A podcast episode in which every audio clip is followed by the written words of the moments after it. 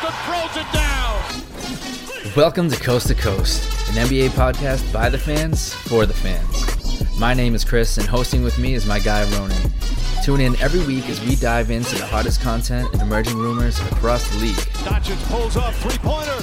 Bang! Bang! It's good. Doncic wins the game at the buzzer. Don't miss a beat. Whether it's a star on the move or the Knicks acquiring another forward, we got you covered. Zion for four for four.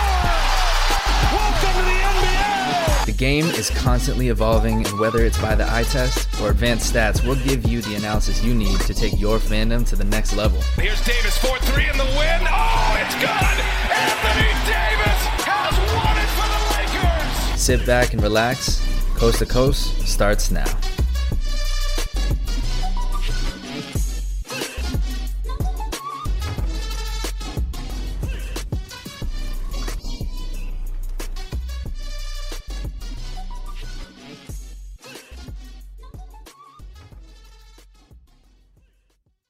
Happy Friday, everybody. Welcome back to another episode of Coast to Coast.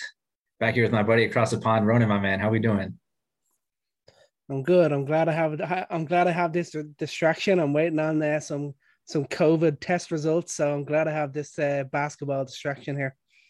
Yeah, I mean, we haven't talked about COVID in a while, but it's um, unfortunate this is the circumstances. So, man, hope hope everything's good over there. Hopefully, uh, we're all doing well. This will be your your version of uh the flu game the flu podcast episode. So hopefully it's a good one. You know it. So what we're going to talk about today, we, we prefaced it before.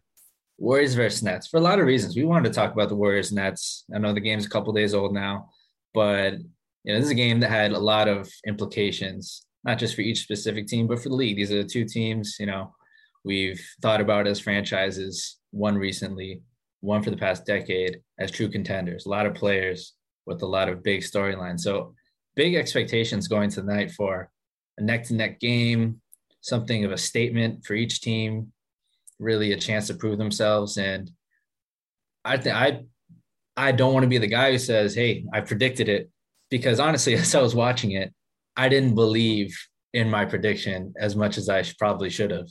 this game was over in the early beginnings of the fourth quarter.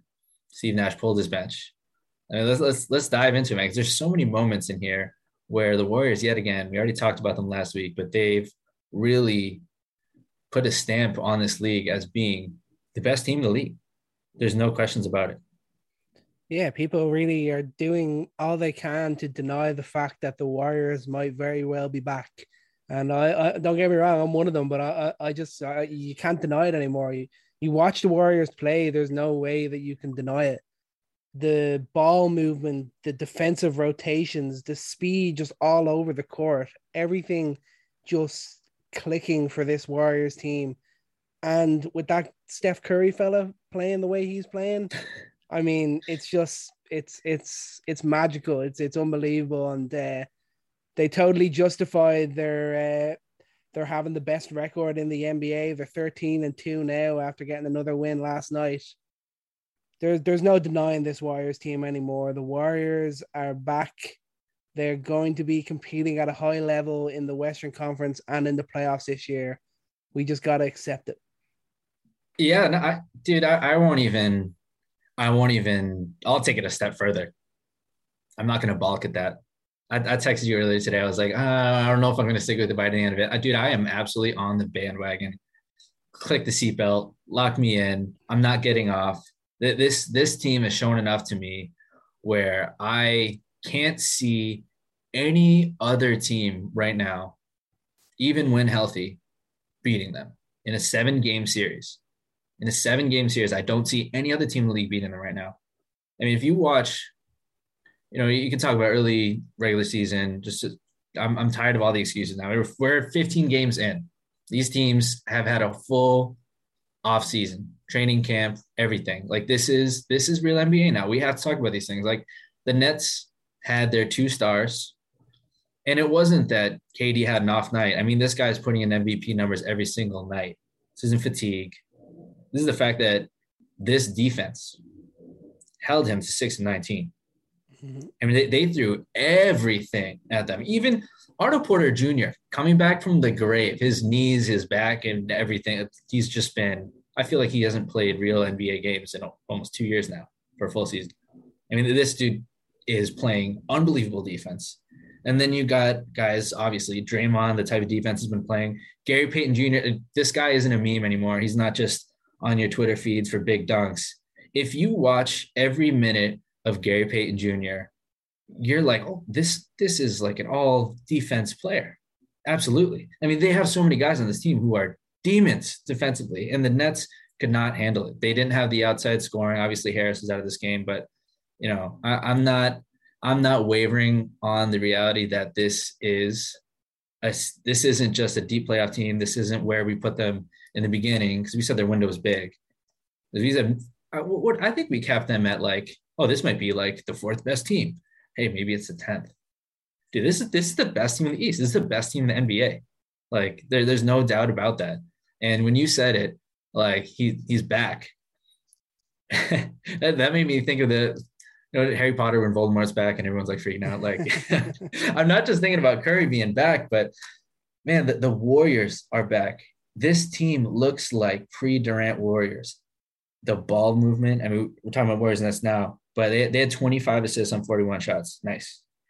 Last night, they had 36 assists out of their 41 field goals. Like the ball movement that they have going on, the defense that they have going on, these are all going to stick. And what, what's going to stop Steph Curry from being Steph Curry right now? Nothing. Clearly, nothing.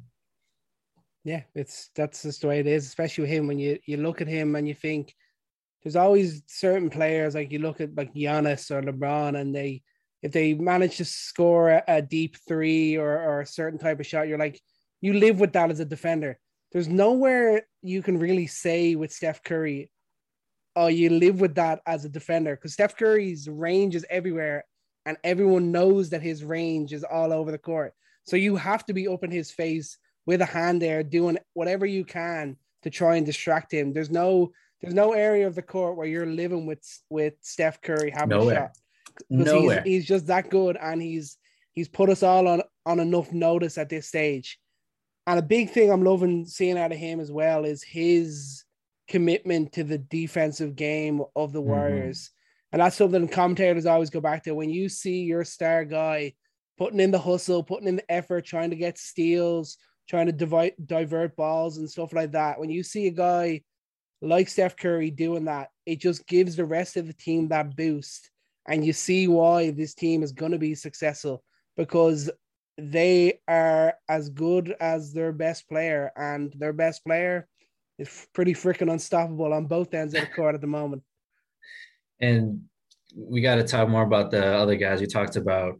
Um, the what do we call him? The mitten. I, I don't like that. I, I, don't like that.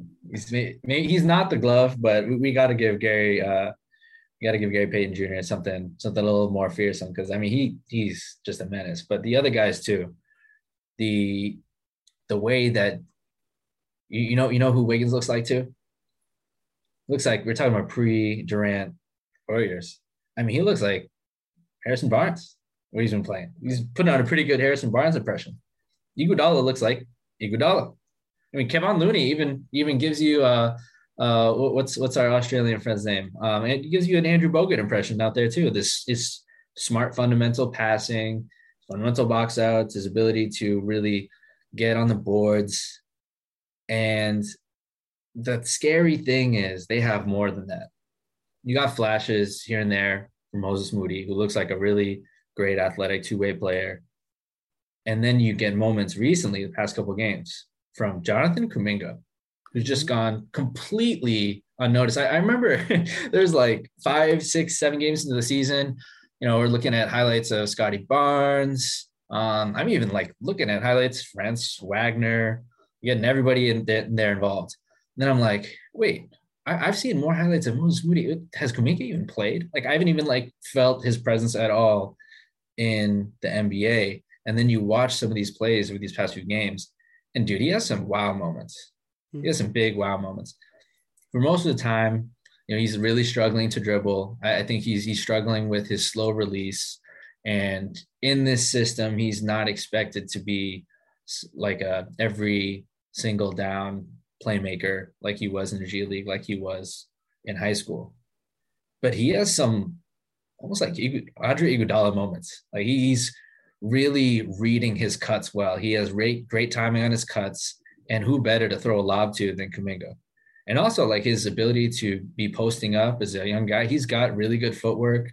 He's got really really explosive uh, drives to the hoop off of two feet. Like if he starts to figure out the mental side of the game, like that's another guy who's, you know, he's not just a good role player. He's a guy with pedigree. He needs a guy that a lot of people thought was going to be a top four player and questioning his IQ, questioning all these other intangibles that I think he's learning on this team. Who better to learn from than Draymond Green, than from Andre Iguodala, Thompson, all these guys.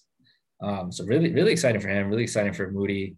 Um, Poole, we've talked about him plenty. You're even seeing uh, uh, what, what's his face um, from last year. I'm, I'm now now I'm blanking out his name. The um, but everyone everyone on this team has been really empowered to be the best version of themselves. And if you get that out of Wiseman this year, watch out. This may have been the best bridging of two generations of players on a team ever done in the NBA if this all works out. Yeah. Yeah, my, that's I, I totally agree. I mean, it's just I always look at the Miami Heat as the example of just one of being the best run team in the NBA, just because they're always so, if not, they're either solid or they're really good and challenging. That's that that's kind of the only two markers for them. It, it seems almost, and the Warriors are kind of coming on into a similar sort of buzz here now. The fact that after a couple of years losing KD, the injuries to to Steph, to, to Klay, the fact that they might be have brought back what was the most dominant dynasty in the modern era of basketball, it's it's pretty impressive and and it's you just have to say respect to the front office, respect to Steve Kerr, and just a whole lot of respect to them Golden State Warriors. Yeah, and I, I got it back and it's my mistake here because I'm, I'm not going to forget Damion Lee, uh, who killed the Bulls last year on a crazy buzzer beater from half court. Um, and also Juan Toscano Anderson. Got got to give him some, some shine. Um, even Marquese Chriss, giving getting good minutes out of him. Um, but we've talked enough about the Warriors. We can keep talking about them. We what do we have to say about the Nets here? Because they're still top the East. They're still looking like, you know, they're, they're still bona fide contenders. But faced with a defense like this, it's clear that they're not they're not quite there yet. There's a lot to go right. Just besides Harden's uh, offense, it's not just on Harden. Just, just general coaching from uh, from uh, Steve, uh, Steve Nash too. Yeah, I can't I can't say Nets without you immediately going to Steve Nash. What, what do you have against Steve Nash? You got something against Steve Nash. I mean, we need to talk about this. Maybe, maybe I do well, have something against Steve Nash, but I just think that it's something that hasn't really been questioned, and it, and it is it is it, it is a big question because this is a Brooklyn team that are ready to win now, and they're bringing in a rookie coach, no guarantees, no history of pedigree outside of, of an amazing playing career. We don't know for sure if he is the real deal as a coach, and maybe as we progress in this season, we're gonna see that he isn't. That's that's just the point I'm making. He, he he's got a lot of pressure on his shoulders. He's got a lot of he's got to prove people wrong, like me. He's got to prove me wrong. and and just step up. I mean, it's going to get easier. Harden will figure it out. I mean, he was okay. The only positive from the other day, obviously, he scored 24, but it wasn't really of, of any meaning, really. But uh, he got to the line a lot more, which was which was good to see. I'm sure uh, uh, Steve Nash and the rest of the Brooklyn Nets were happy to see that. Uh, but then he was really sloppy on the ball. He had five turnovers, which was disappointing. So he's still got he's still got a long way to go to get back to the James Harden we all believe we should be seeing. And I think Brooklyn thought they were going to be seeing when they uh, when they made the trade for him. But Durant scored below 20 for the first time this season. That's just a testament to the great defense from uh, from the Golden State Warriors. And Patty Mills struggled as a starter. I Yeah, think he did. they need to, they they need to get their their their squad back and have him being the scoring off the bench because starting is not the answer for Patty Mills. Yeah, and you know we can't ignore Blake Griffin either. He was a stud on the Pistons, and he had he had enough moments last year, and enough of a narrative was built around the fact that oh well, in a reduced role, he's still going to be a really good role player. I mean, he's got 22 minutes a game, and he's had a key role. Like the ball touches his hands very frequently. Like it's his, mm-hmm. he's not getting lost out there. He has plenty of opportunity he's scoring 5.7 points a game, five rebounds. He gets the line one and a half times a game. This is his lowest. His effective field goal percentage is at 35%. That's a career low. Dude, I mean, like everything about he's attempting three shots a game. He's not facilitating. His defense seems to have been taking a step back ever since last year. Everyone was all shocked, like, whoa, like Blake Griffin's playing defense. Like, how long was that going to last? Yeah. And I they noticed, him, I noticed him taking charges. That's that, that's about it. yeah, well, like the only reason he's taking charge is because he can't move his hips anywhere anyway. So he's just going to stand the same. Eventually, the amount of times that you stand still in front of the bucket, eventually you're going to catch a charge. So that's That's it's not too hard. Is maybe, maybe make this an advanced set. It's uh do a do a ratio of time standing still, giving up an empty bucket to the amount of charges you get, and his would be his would be pretty pretty much even, if if not lower. Um, but who who else, who else is to blame here? I, I don't know. You want to blame Nash? You want to blame Harden Well, not you know well that you know they've You all got blame- screwed from that guy who's not taken to the core. We all we Oh, all and, the, and then we got to blame Kyrie. Dude, but we, we- we gotta we gotta just try and le- keep it keep it on the court. You know, oh, yeah, exactly. we won't go Keep it on the Stephen A. Smith on it. You know, Yeah, I'm. I'm t- again. This you keep breaking the rules around it. Like this. This is a strict no Kyrie, no COVID podcast. You've broken both our two rules in one episode. But I, I guess you know, we give a shout out to to Bruce Brown, DeAndre Bembry. I mean, these guys are the only two guys who I think really had an impact on this game. The way the Nets were playing outside. Honestly, I feel like more than Durant and Harden at times. I mean, yeah, they had the points. Yeah, they were leading the way with the ball in the hands, but they were the role players who I think had a chance to open things up for the Nets, but the Mhm. shooting just wasn't there. Yeah. Um, because you're not getting any inside scoring from Blake Griffin. You're not getting any inside scoring from Marcus Aldridge. Like you, you don't have any true centers out there. And well, they didn't It's use up to- Lamarcus Aldridge until the third quarter as well. Obviously, they were worried about him on the defensive end. Mhm. That's the thing. So it's like such limited usage. Um, but again, it's it's against right now. This is this is all saying this is all with the context of the Warriors being the best team in the league right now, but aren't they're supposed to be the second best, right? like Yeah, we, we we shouldn't be making excuses for the team that we said were the odds on favorite. And when you got Bruce Brown and DeAndre Bembry, who had, I think, ama- just amazing dives to the the way they just get in there fearlessly, it's it's so impressive um, to see. But when those are your guys who are the only paint threats, really, like James Harden isn't even he his his presence at the rim has really diminished, really diminished. Um, like what, what do you do as a team? Like you need to get you need to get guys in there who can put some pressure on the rim.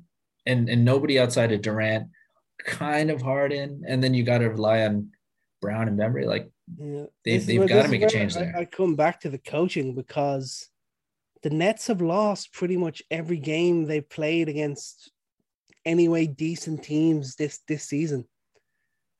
When they are then they're playing teams that they're let's just say the, the op- opposition is expected to have a chance of beating them. The Nets are are, are losing all of all of those sort of games. They're lo- like the likes of the Miami, the Bucks, the Warriors. It's it's the way Bulls, that it's going. That, that yeah, and that's that's that's not a good sign for Brooklyn. it's not. Uh, It's it's not. Um, I mean, even I'll I'll even throw in the Hornets there too. Um, so I, I think there's a move here though, because you know you can blame Nash all you want, but dude, is is he going to turn LaMarcus Aldridge into a functional NBA center? No. Is is is he going to like revitalize Patty Mills into like prime Spurs Patty Mills? Like, is that on him? Is it Blake Griffin's knees going to come back from the grave? Like, what, what does Steve Nash need to do to get this lineup working? I, I, I'd, I'd say, you know, I, I would say I don't, I want to see less of, of Griffin. I want to see more of them playing small, but it's on the front office too to make a move here that they clearly need more presence inside. Yeah, they they they kind of they were they they they realized late with everything that was going on with Kyrie, it was going to be tough for them to make a move then. But I think definitely before the trade deadline, there's going to be some changes to this roster. There's no no yeah. doubt about that. No, I, I I absolutely agree. Um, and we got we got to move on here. You know, we we'll have plenty of more opportunity to talk about both these teams. We'll continue to be contenders, but you know, I think at the end of the day, it's unfortunate that it wasn't a closer game because, like I said at the beginning so many cool storylines between both these teams. I mean, the, the the Nets feel like a collection of salty players who've lost to Curry's Warriors. You got Aldridge, you got Harden, you got Griffin, you got Patty Mills, and then they're led by the Warriors ex, you know, Titan and Durant, the guy they didn't even need to keep winning and out here to prove that he didn't need them to win, and he's getting his ass kicked now.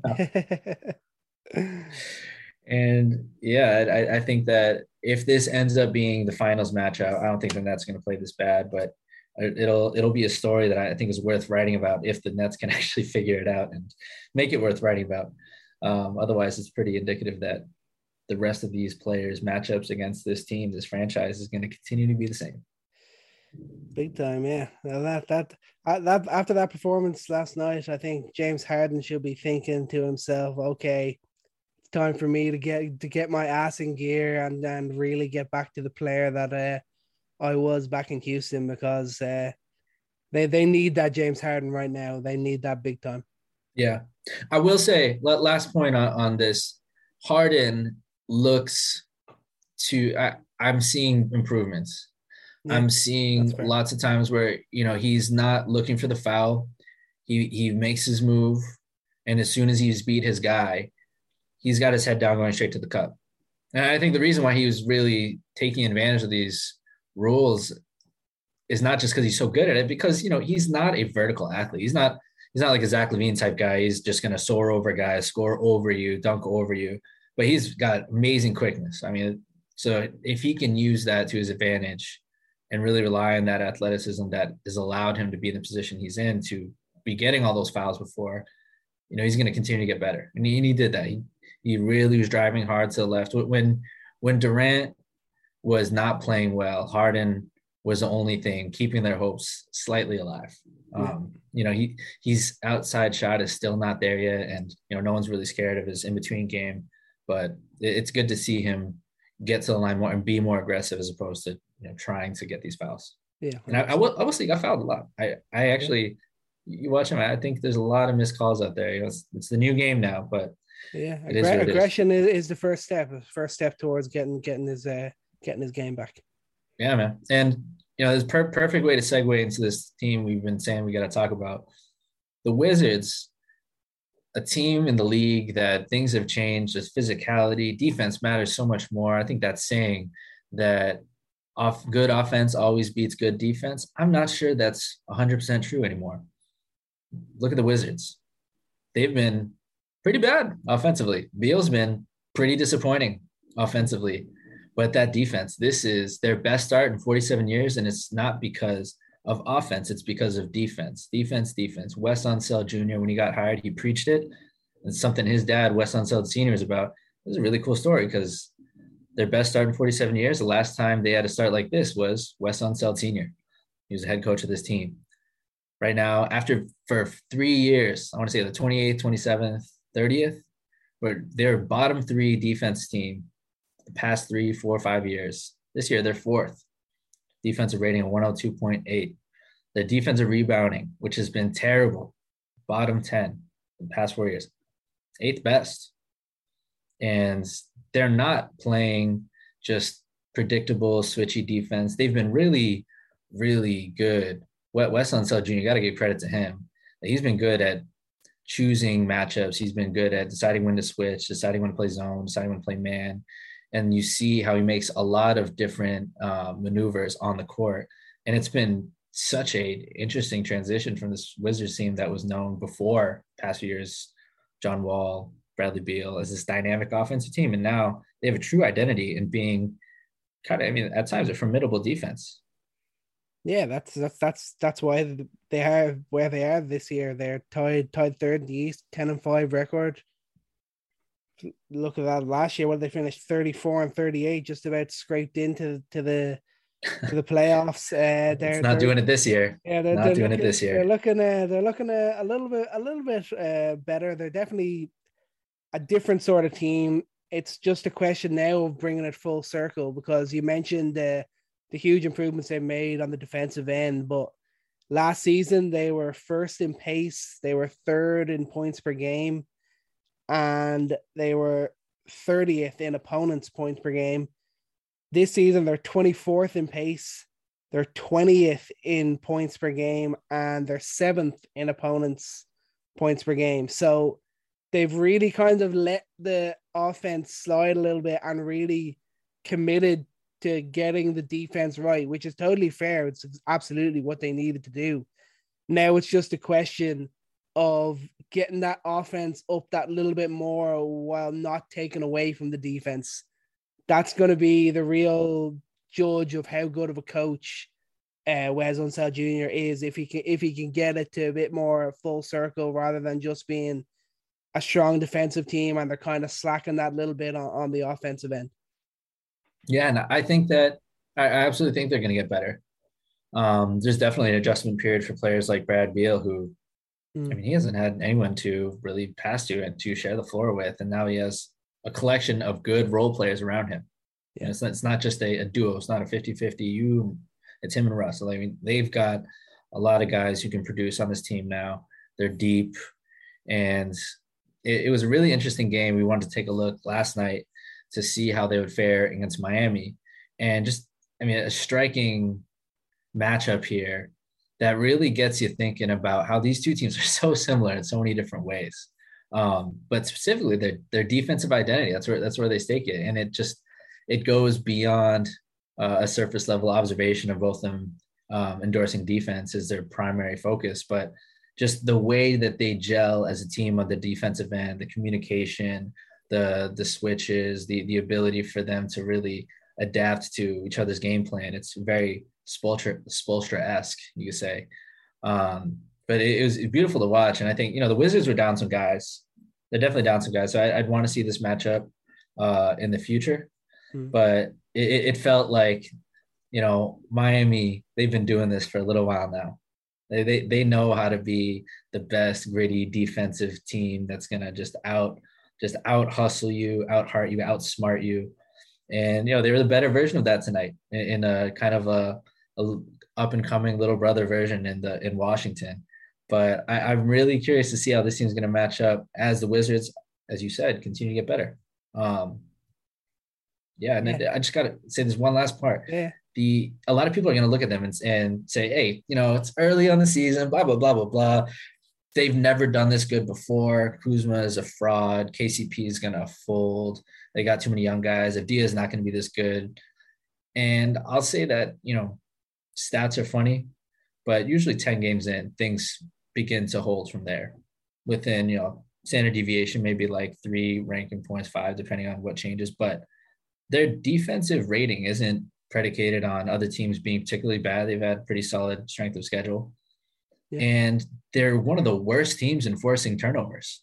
It's not like they're they're getting a ton of dynamic plays and they're turning teams over and they're just not playing as well. And they're like no, like they're pretty they're pretty bad at that. They're not great and they're not good in the paint. They're one they're one of the worst uh, teams in the league at defending the paint. But what they're really good at is forcing bad shots. They're first in opponents' uh, effective field goal percentage and they're really, really, and it shows in how they defend the three. I mean, they're first in opponents' three points made and attempts, and they're second in three point percentage. And this is all for reason. It's all based on system, all on strategy. And that's that's gonna stick. Yeah, and that's exactly the type of defense that you kind of you know that that can be really impactful for when you're playing the better teams and that's why they've beaten some noticeable teams such as the Bucks, the Hawks, they've they've beaten the Celtics twice already, the Grizzlies. They haven't just had this handy record, and that's why they've got they've had this strong start. They've they've had to go up against a lot of teams that, that they're going to be competing with, the, well, they'll hope they'll be competing with in the Eastern Conference, and they have answered the call and they've stepped up and, and got big wins. And it's it's just a testament to the to the great work they did uh, in the off season. They they got a lot of guys with points to prove. They got guys who can defend, and they added some important bench scoring as well. They they bring in KCP, Kyle Kuzma, and Montrezl Harrell from the Lakers uh, for for Russell Westbrook. KCP, he's a great role man, and he was a great role man on a title winning Lakers team. That's a huge addition for Washington. Kyle Kuzma is a guy who is looking to become a perennial all star in this league, and he thinks Washington is the place that he can do that. He started solidly. He can definitely, he's only going to get better from here. But similar to KCP, he was a quality role player in a championship winning team. And then Montrezl Harrell is starting to look like the the great yeah. six man we knew oh, yeah. in, uh, as an LA Clipper. I mean, he he's been he's been awesome. He's already had six games scoring 20 plus, and he's in two of his starts, he scored he scored 20 plus. So he's shown he can do it as a starter and he can do it coming off the bench. He's already averaging, I think, around 17.4 points per game, 8.5 boards. This guy's looking like he wants six man of the year. Yeah. The, the Wizards have built a really decent roster. They've also created an environment where guys like Kispert and Avdija can mm-hmm. can grow without too much pressure being on them. And you just have to say respect to the front office because they did some great work in getting getting the coach in and, and, and getting these these uh, these other starters and bench guys in uh, this off season. And that, that's gonna that's going to inevitably transition into what we're going to talk about a little later uh, in terms of Lakers regrets because mm-hmm. Kuzma and Caldwell Pope. I mean, I, I, think their their difference on this team can't be overstated. Um, and and Avdija, yeah, talk about Dia. Uh, he's a sophomore. No one's talking about because a lot of what he does, he doesn't pop out on the box score a lot of what he does is staying in front of guys. I mean, the way he's disciplined on defense, the way he can switch, he legitimately can play one through four. I, I don't think he's going to be playing one through five, but his foot speed, his lateral quickness, and just most of all his instincts. What jumps off the page when you watch a guy like Avdija at his young age, he's got really good instincts. He knows where the shot's coming from. And I think a lot of that comes from film study. Um, everyone talks about how hard he works, how smart he is. That was one of the biggest things people were talking about.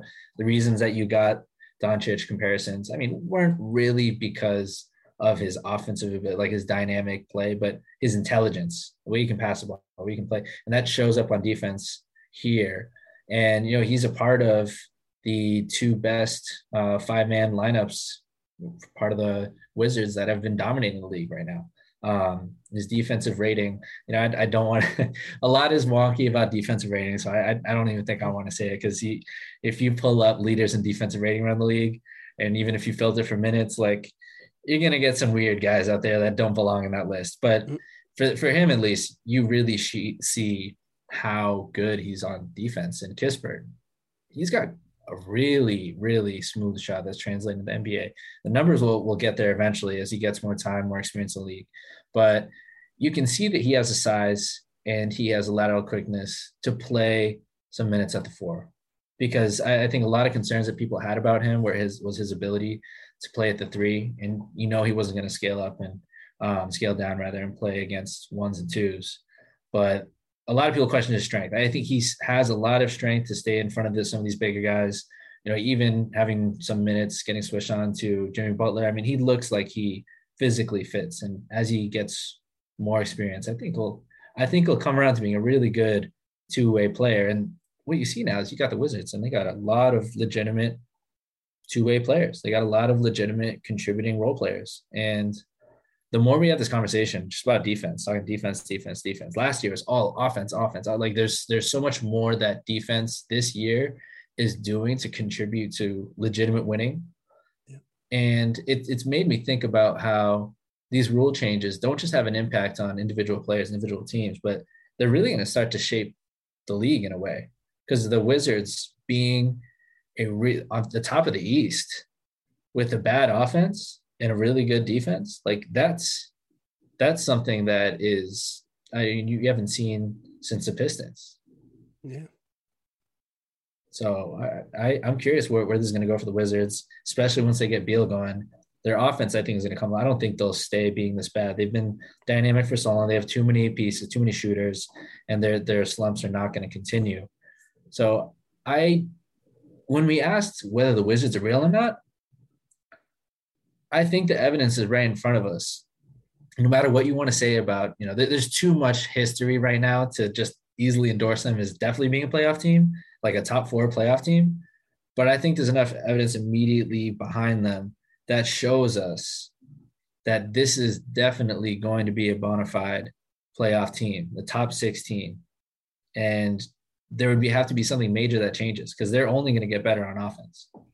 Hey, given that they made the playoffs last year, I think we're we can safely say that they are uh, they are good. They, they are good to make the playoffs. well, year. I said, I mean, I said 34 wins this year is not getting in the playoffs this time. It's not, I, but I, I believe that they they'll they'll they'll they'll do better this year. I think. Mm-hmm. And I think it, it helps that they made this strong start, and some teams that are going to be contenders around them have made some slower starts, such as Boston, such as Atlanta. They're two teams in the East that have made slower starts, and they they they've got the head start on them. So if yeah they can continue with this good defensive trend and they add that offense into it a little bit more, Beal gets going. That's could that could prove huge. This this this positive start could could prove so huge for this Wizard season. And let's talk now about we we see you already said it the the regrets. There's a lot of regrets across the league. I want to talk about now, maybe not top 10, but some of the biggest regrets that we think teams might have had over the offseason. And, you know, why, why don't we start there?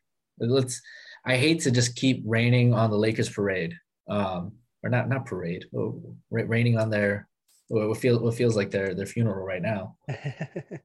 but Caruso, we talked about it already. And now we talk about the Wizards and just how dynamic they look defensively, how they look like they have guys who are really bought in that fit into the system. And there's so many questions right now about when the Lakers are going to turn it around. And the answers are there. They're just not wearing Lakers jerseys anymore.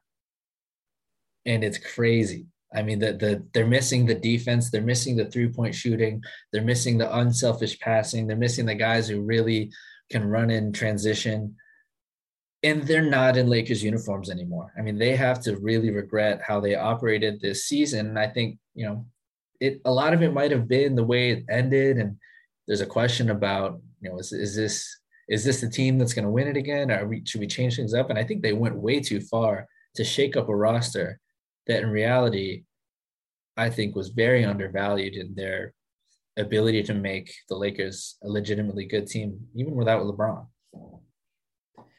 Yeah, it's it's looking like they just they they they got an idea in their head and they were too stubborn to consider anything else. When that's that's just the way it felt when it came to to uh Russ to making the Russell Westbrook deal, not not re-signing Caruso. I think was the the real crazy one for me. I think that was especially hearing how it's gone down now. The fact that he got the offer from the Bulls, went back to the Lakers, and they had no interest. I think that's just that was just crazy. I think they will they will definitely live to regret that decision. But I respect what they did trying to get a third star because of the way last season went.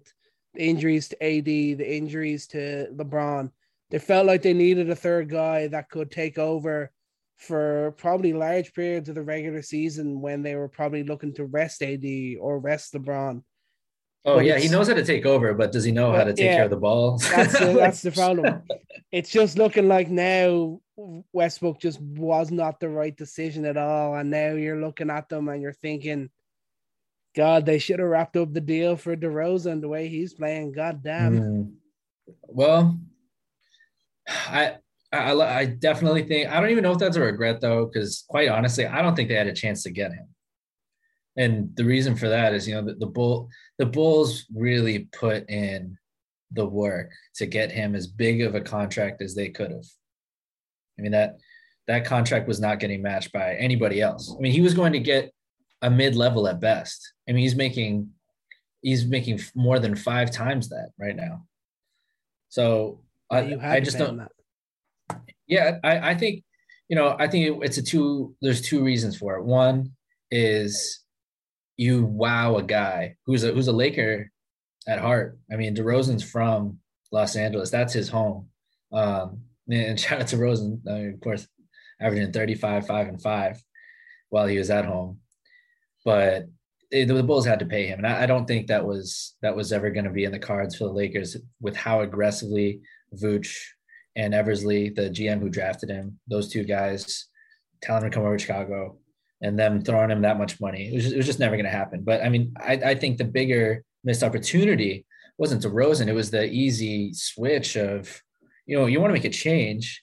All right, go for arguably the best three point shooter in the league um, outside of Curry, because, you know, let's call him the best player in the league right now. But Buddy Hield, that that would have that's going to be the most glaring error of the season because not just Caruso. I mean, we talked about why Caruso is missing, but of course, the three point shooting is just something that's plaguing, plaguing the Lakers, and they're, they're going to regret that. They're going to regret this rush trade for a decade because this rush trade, and unless unless you trust them to pull some deal to get Russ out of there, and turn him into something productive, which is not happening. That, that's not happening. It's impossible. E- even even even the best GM on the planet with all the answers like would not be able to put it together. If it, the, he's going to be the waste of LeBron's, I mean, the rest of his career. He yeah. could be he could be a major contributing factor to if LeBron never wins another championship in his career. Yeah, yeah, yeah, there's not uh, not not not too much else to, to, to say on that one. Yeah, I think uh, we'll move on, and uh, we'll I'll, I'll, lay out one of my one of my major regrets, and I, I'm I'm moving over to Denver, and I'm saying yeah. them committing like they did to Michael Porter Jr. They went big on Michael MPJ, five year, 172 million. That could rise to 207 million and you're telling me that he deserves that more than DeAndre Ayton. I'm uh, sorry, yeah. but no. And unfortunately, yeah. now we're seeing the major issue with Michael Porter Jr. It's health. The guy is not able to stay healthy. He's got obviously he's got chronic back issues. They're coming back to haunt him now. He was playing pretty goddamn terrible up until then, and Denver are looking really mediocre without.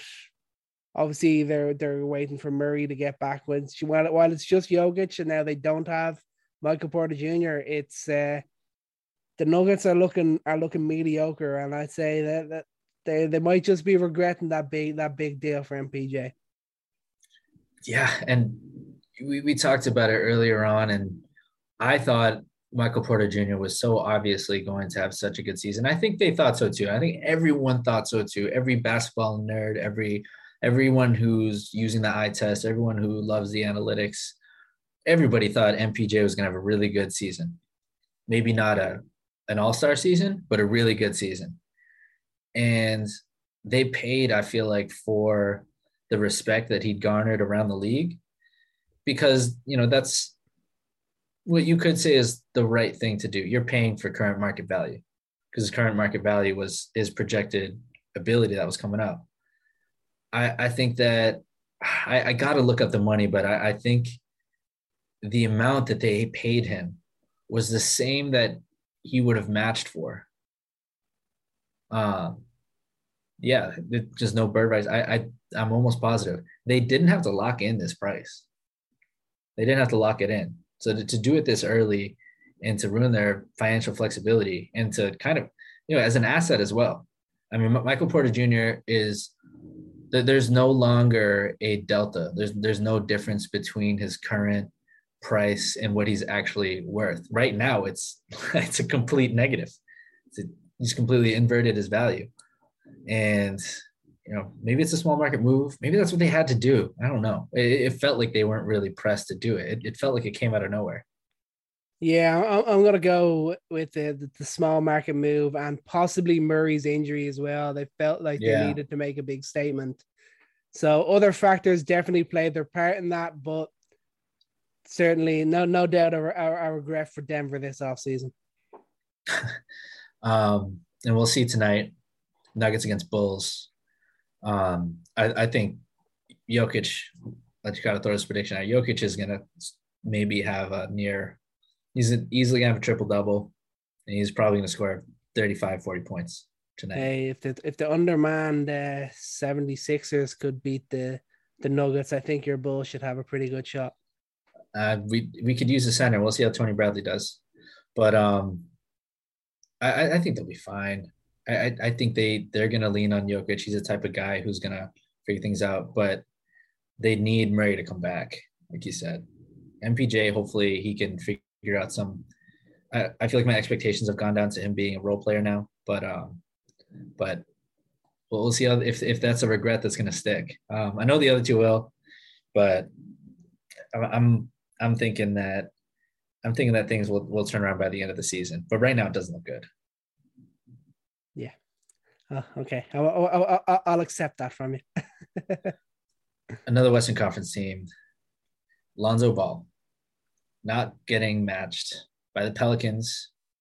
Brandon Ingram demanded he stayed behind closed doors. I mean, there's several smoky reports about that. Zion Williamson absolutely asked for him to stay. And Farnoff said no. Said no. Um, if you take a look at how their defensive rating is tanked, their ability to defend guards, opposing guards are destroying them this year. Their assists are down, the number of passes a game are down, their pace of play is down, and all those are things that are pretty much pretty much up across the board with for the Bulls. Pretty obvious to see the impact that Lonzo has right now on the Bulls, and that he was having and should be having right now with the Pelicans. I think the Pelicans season looks a lot different with Lonzo Ball out there and Brandon Ingram hold, trying to hold down the fort for Zion to come back because dude, it's it's already almost the end of November. And I think the, Pel- the Pelican season is just about officially lost. It's over. Like they they are about to have a third consecutive season of losing and losing badly. And when do we really start to ramp up these Zion rumors? Um, Zion's a, an issue in and of itself, given he hasn't even seen the court yet. There's still questions about his ability to stay healthy, but not having Lonzo Ball to hold down the fort and give some stability, not just on the court, but as a franchise, that is massive. That that could really be a pretty big domino in the scary times ahead for this franchise. Yeah, well, no surprise Pelicans making making bad decisions like that. I mean, that was that that struck me as just another feeling of just them thinking they're a bigger market than they are, or just having terrible scouts, terrible front office people, and not realizing how important Lonzo Ball was to them. I mean, they replaced him with Devonte Graham, right? Yeah, yeah. Just like uh, don't get me wrong, I I, I like Devonte Graham, but just completely different player to what Lonzo Ball yeah. is gonna is gonna give to you. But I mean, yeah, it's just that's just Pelicans for you, isn't it? I mean, the main thing I'm looking for with Zion is how much of it is just him and how much of it is the situation that he's in. Because we keep hearing rumors already, even that he wants out of there as soon as he possibly can. Would he be working that little bit harder to be healthy, where he's playing in a situation where he knew he was going to come back to be playing good, fun, winning basketball? Yeah, yeah. Dude, why, why would he want to stay there right now? Well, what about Brandon Ingram? I, we we'll we'll talk maybe once. I, I think it would be interesting to take a really early look at at you know what what's the what's the boiling point of some of these teams. I think the boiling point of the Pelicans in terms of players wanting out, um, Eric Bledsoe style, get me out of here tweets. The boiling point for the Pelicans is significantly lower than any other team I could think of in the league right now. Yeah. And I, it's not going to be pretty. They just the, what a what a pivot from a team that you know they they get um, David Griffin out there and they win the lottery. They win the lottery with what was it, eleven percent chance, ten percent chance. They win the lottery for Zion Williamson. They get this pretty nice haul for for Anthony Davis, Brandon Ingram, rising star, Lonzo Ball, really hopeful. I mean, maybe he'll be a really good role player. And I mean, they even had Julius Randle on that team. And what did they what did they get for a guy right now who's a most improved player and leading the Knicks into relevancy? Dude, this team is really pivoted from being a, a team that's filled with talent top to bottom to on the verge of losing another generational star. Well, maybe I, I, have been that, that's just so trained to me to say that about about Zion right now, but I, I I've, got to backtrack. I, I we need to see more because I, I think this whole situation isn't just Zion, the amazing player, being ruined by New Orleans, but it's there's a duality there that, that can't be glossed over. Um, and then, and then for this argument, we'll we'll say it that though. That we'll we'll make the, the Pelicans look as, as worse as they can. Um, but yeah, we've we, these these are some pretty serious ones. Um, you know, when we start to think long term. Um, but I mean, do we want to say West? I think a lot of the East, so much of the East feels better. A lot of the East feels like a lot of teams were patient when they should have been patient and made moves when they should have made moves. Um, you don't see a lot of yeah, that in the West. The, I feel like most the small, of the, the small stuff in the East. Like I, I have like Goran Dragic being forced to the bench in Toronto. That's that's just disappointing for me. I just like I, I just feel like he could be having a positive impact in the league somewhere but unfortunately he's he's he's riding the bench in Toronto, which which is disappointing. But other than that, are you are you, are you part Slovenian? no, I I just know this is a guy who, who can make an impact as a as even a backup point guard uh, somewhere in the league. Raptor Raptors, we, we just must uh, be that depressed about Goran Dragic not getting playing time. Okay, fine. I, how about how about the Celtics not acquiring a proper point guard? That's that's a regret. They are yeah. really missing a proper point guard. It's literally like when it's Brown and Tatum on the floor together, it's just whichever one of them ends up with the ball, it's like, okay, I'm gonna find a way to put up this most difficult shot, and then you can do it the next time. That's just the way that it looks out on the floor. And like you think of someone like Dragic, I don't know if they were in for Lowry, if they tried to make a move for him before he went to Miami. Rubio is another example of a guy that could have such a huge impact on this yeah, Boston yeah. team. But damn, they are slowly meandering towards falling into a similar sort of trap to Portland. I'm gonna say just the fact they not committing mm. to either Tatum or Brown and not just doing the best to build a team around one of them and, and not really figuring out which is the star for this team. That that's a that's a really good comparison. That that but no, me I feel like right now uh, the the Trailblazers are like good like right now not today Trailblazers, last yeah. year's Trailblazers, yeah. like the past four or five years. The Trailblazers actually have, in the past decade, I believe, they have the best regular season. They have the longest streak getting the playoffs, and they have the top three regular season uh, uh, win percentage. Like that is a that is a bona fide like amazing team that you know was in the West that had to beat the Durants, beat the Warriors, and that that's just not something that happened for a lot of those teams. I I, I think that's their ceiling. The the Celtics ceiling right now is to be a really good version of the Trailblazers, and they're not even. I don't even think they're close to that. Um, and maybe the bigger regret, not just point guard, but I, I don't want to be like you. I don't want to trash these coaches. It's not fair from time to time, but Ime Udoka, I think has been a good, has had really good intangibles, just given the reports from the locker rooms. That you hear a lot about how players really respect him and what he's doing. And there's only seems to be positive vibes. And there's there's no no one's leaking any information. No one's saying anything bad about his leadership style. Like nothing like that. Like that always gets out. If if coaches are bad in the locker room, bad leaders, like that always always gets out. But I don't think that this team was necessarily set up to fail because it, I feel like the, the parts felt very functional. It, it, felt like, you know, they didn't need necessarily like a lead point guard. It felt like Al Horford was going to be a really good hub. And same with Marcus Smart. And th- there'd just be a really good egalitarian like way of playing. That's kind of the vibe over the offseason. It just hasn't materialized. It's the same. It's the same it was last year. And I don't think we've seen enough difference dy- dynamically on the court, offensively or defensively, that suggests that there were serious changes to a team's play style that needed serious changes. So I feel like the regret almost is Ime Udoka. I don't want to. I don't want to put that in cement right now because that's just not fair to it. I mean, he hasn't had 20 games. I mean, I, I want to give him 20 games, but it's a creeping regret if guys like Rick Carlisle was an option. Hmm. Um, but I mean, you love to see them give a chance on Udoka, and he deserves more time. We'd give players more time, so I wouldn't, I wouldn't put him in in the hot seat at all.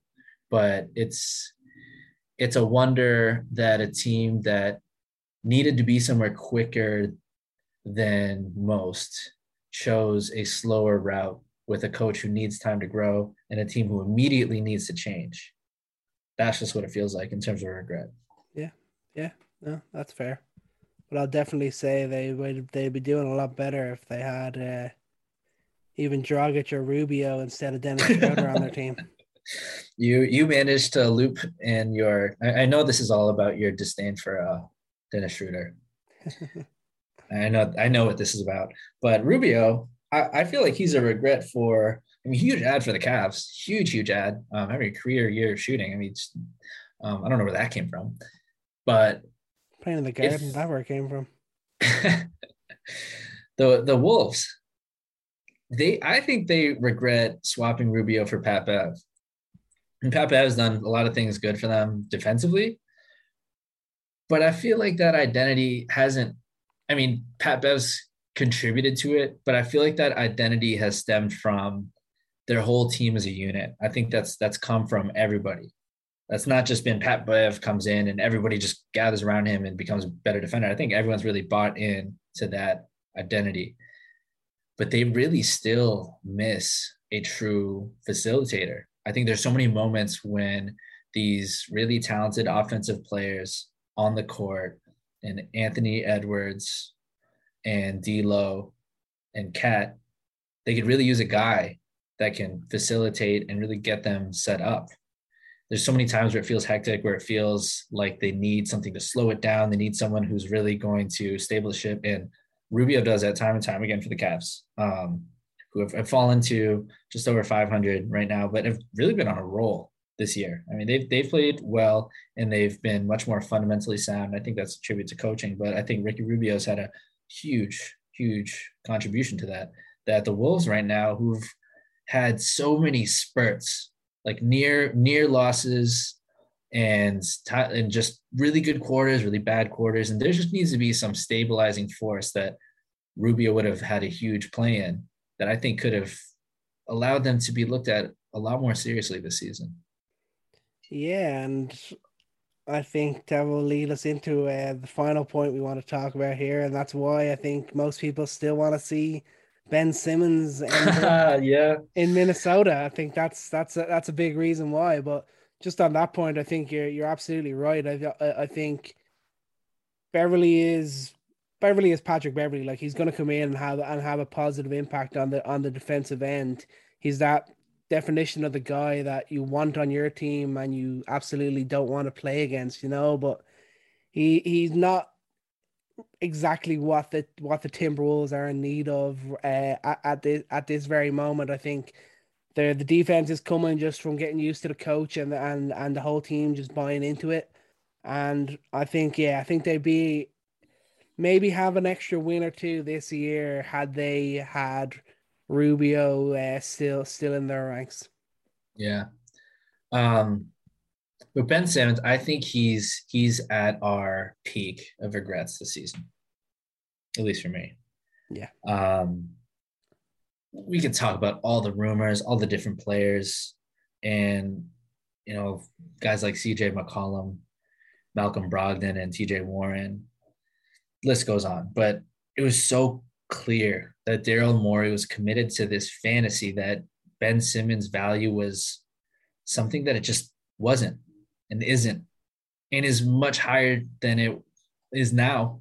I mean, he really, really overplayed his hand. Um, a guy that has garnered incredible respect for a good reason um, in his time turning around the ship for Houston and getting Harden in there and just flipping everything for stars and finding role players on the scrap heap. I mean, this guy is, when we talk about stars in the NBA, this guy's a star as a GM, done it all. But he really screwed this one up, man. He really screwed this one up. They, you want to get somebody for the guy that you wanted Simmons to be, when in reality, you just need a guy who, number one's not going to be Ben Simmons, as AKA causing headlines, causing headaches, and B is going to be a real contributor to a, I mean, a, fr- a fringe championship team. And I, I, mean that with like all due respect. I, I mean that as in they're, they're like a piece, piece away from being a legit contender. Um, I don't want to say legit, but like I, I can't put them in the same breath as the Bucks, as the Nets, when they don't have someone to fill the shoes of Ben Simmons in terms of, of stardom, in terms of like realistic uh, uh, contributions on a playoff atmosphere. Um, so I I feel like there's a lot of missed opportunity. It's only to get worse. But I don't know. What do you think? Do you think they could have made a move? Like it, there's there's so many so many rumors surrounding what the moves been were. able to have made a move. I just think Morey just just thought he could get too much. Thought he was in too much of a position of power, which he just wasn't in at yeah. all. I mean, it wasn't just the fact that the the 76ers kind of wanted Simmons out after everything that happened in the playoffs last year. I think the feeling Simmons was getting off the the franchise, he wanted he wanted to move away as well. It, it was it was coming from both ways, and other teams realized that they they noticed they they they first of all they witnessed the the postseason performance. Oh yeah, let me buy in on that real quick he was really bad in, in the postseason. It's it's just as simple as that. His value dropped to probably a, an all time low, and yet they still hold off, and yet they still say we want to trade for a star. And you're really just negatively impacting your team so much. Yeah. I mean, you're not. You might not get a star. You might get a really decent role player or two. You might get a really decent draft pick or two just go with that and rebuild from here. You're only going to make things worse by holding on to him. They could have made a deal. If they wanted to make a deal, they could make one. It's not going to be star for star or whatever they think they, they should be getting for it. They just need to get a role player, and especially with the way the likes of Seth Curry and uh, and Maxey have have stepped up uh, so far this year. I mean, maybe maybe you just need another good role player and that and you get Embiid back and playing to his top level and you'll be in a good position to to compete at the top of the East again. But the whole Simmons situation just needs to end. Everyone needs a fresh start. We just need to be done talking about this and move on. But yeah, 100% top of the list in terms of regret. Morey, you're meant to be good at your job. Get this shit sorted out.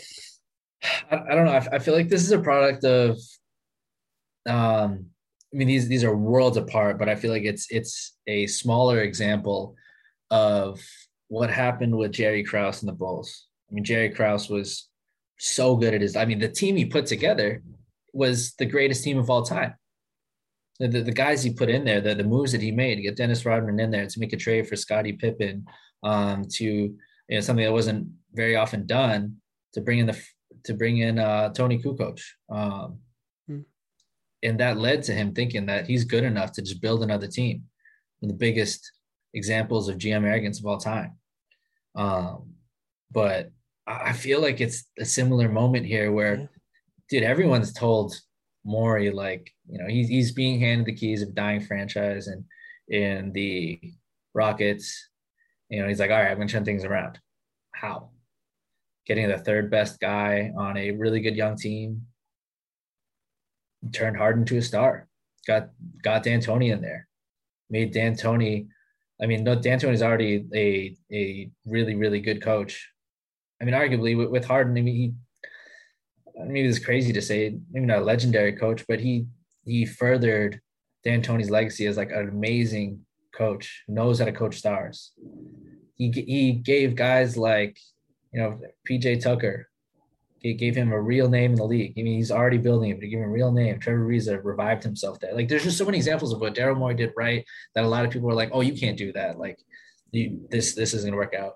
And he really defied that.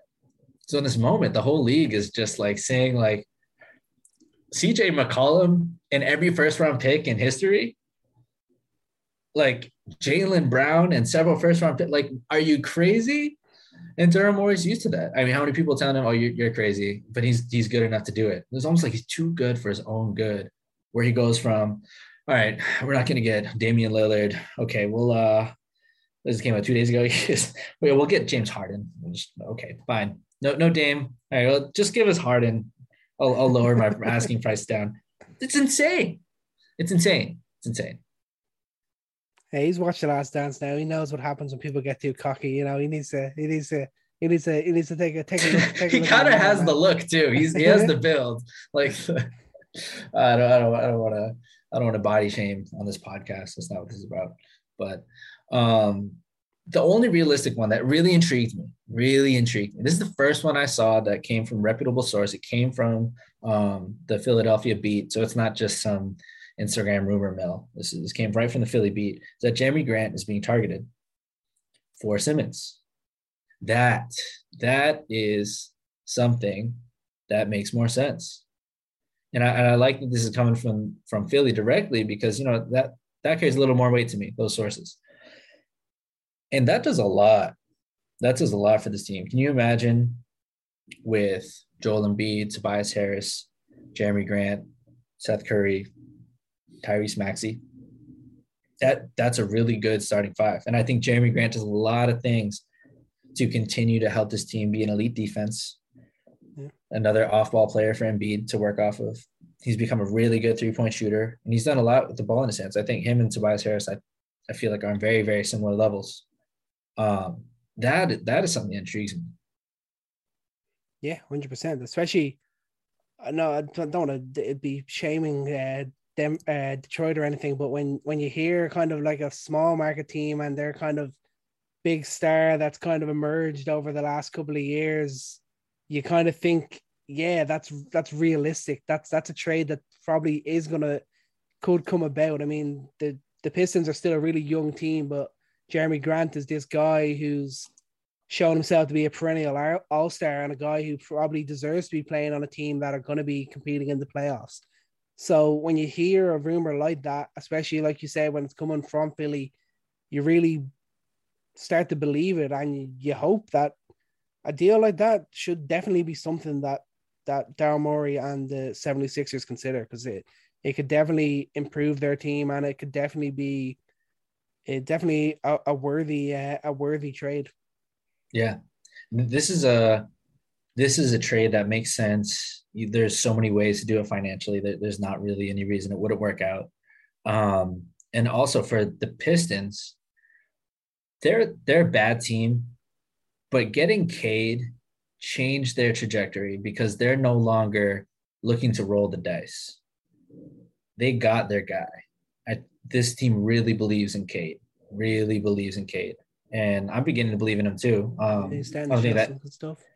Yeah, I, I I don't I didn't waver the the first few games, but it obviously was kind of a rough beginning. I mean, he's a tough ankle begin mm-hmm. the season, and he's young, but they believe in him, and he's showing early signs of being the guy for this team. And Killian Hayes, who knows if he comes around, but he's also a blue chip talent who's supposed to be, you know, I mean, he already is a very good passer, very good defender. He's shaky off ball shooting, but he'll figure it out. I, I, I believe he will. I mean, he's too good to, to not figure it out. You add Ben Simmons to that that young nucleus. That is huge for this team. They will give up future first for that. They will absolutely give up future first for that because I think they already have the guy that they need to build for the future. And I think Ben Simmons furthers that identity that the Pistons should really get back to. Just imagine an elite defense. We talked about the Wizards gaining identity. Imagine the Detroit Pistons, former house of the bad boy Pistons, House in the Palace. Like th- this gritty, if they can get back to gritty defense and they can get back to the identity that made put them on the map and do it with a bunch of uber athletic wings who can play defense, Saddiq Bey, Cade Cunningham, Killian Hayes, I mean, even Josh Jackson. I think this this team could look really good with Benson and Ben Simmons brings them not just from a a team that's looking to be in the playoffs, but I think that can look forward and be solidly in the playoffs for years. Yeah, absolutely. You heard it. You heard it here first, guys. Philly, Detroit. let's let let's make let's make this happen. Ben Simmons for Jerami Grant yeah. and whatever else needs to be done to make it work, because that'll be a cool trade for both teams, and it could really shake things up in the East. Dude, I mean, literally everything, everything. Like Isaiah Stewart and Kelly Olynyk are just perfect bigs to run next to Ben Simmons. Like the wing, like it's it makes too much sense right now. Like it it almost makes too much sense to happen, but I, I really hope so. Nothing I, I ever makes sense with Ben Simmons in Philadelphia, though. Come on. Yeah, that honestly, that will make more. That will that will that will make the most sense that we've seen in uh in in Philly's time with Ben Simmons. But we we got an important game to tonight that we got to see. Um, Celtics and Lakers. I'm not I'm not sure is, is LeBron making his comeback tonight? I kind of I hope not almost. I, I, can't believe I'm actually saying those words, but uh more so just because the fact that it's not like 100% he's there, it's still 50 50. I'd say 50, give, give, give him a give him, more give him an extra day or two. Let the Lakers slide some more. I'd, I'd love to see it.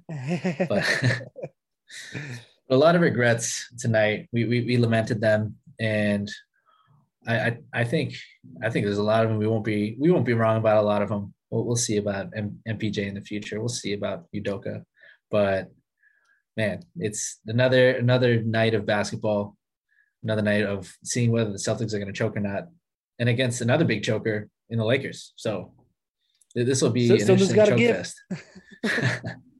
but until next time, guys, thanks for joining us on this Friday. Always happy to be bringing you this content week to week. Um, Vernon's always linking our our social media out here. So get out there, holler at us, join us, send us your comments, your questions, anything like that, so we can get it on the show and talk about it. And until then, take care. Peace.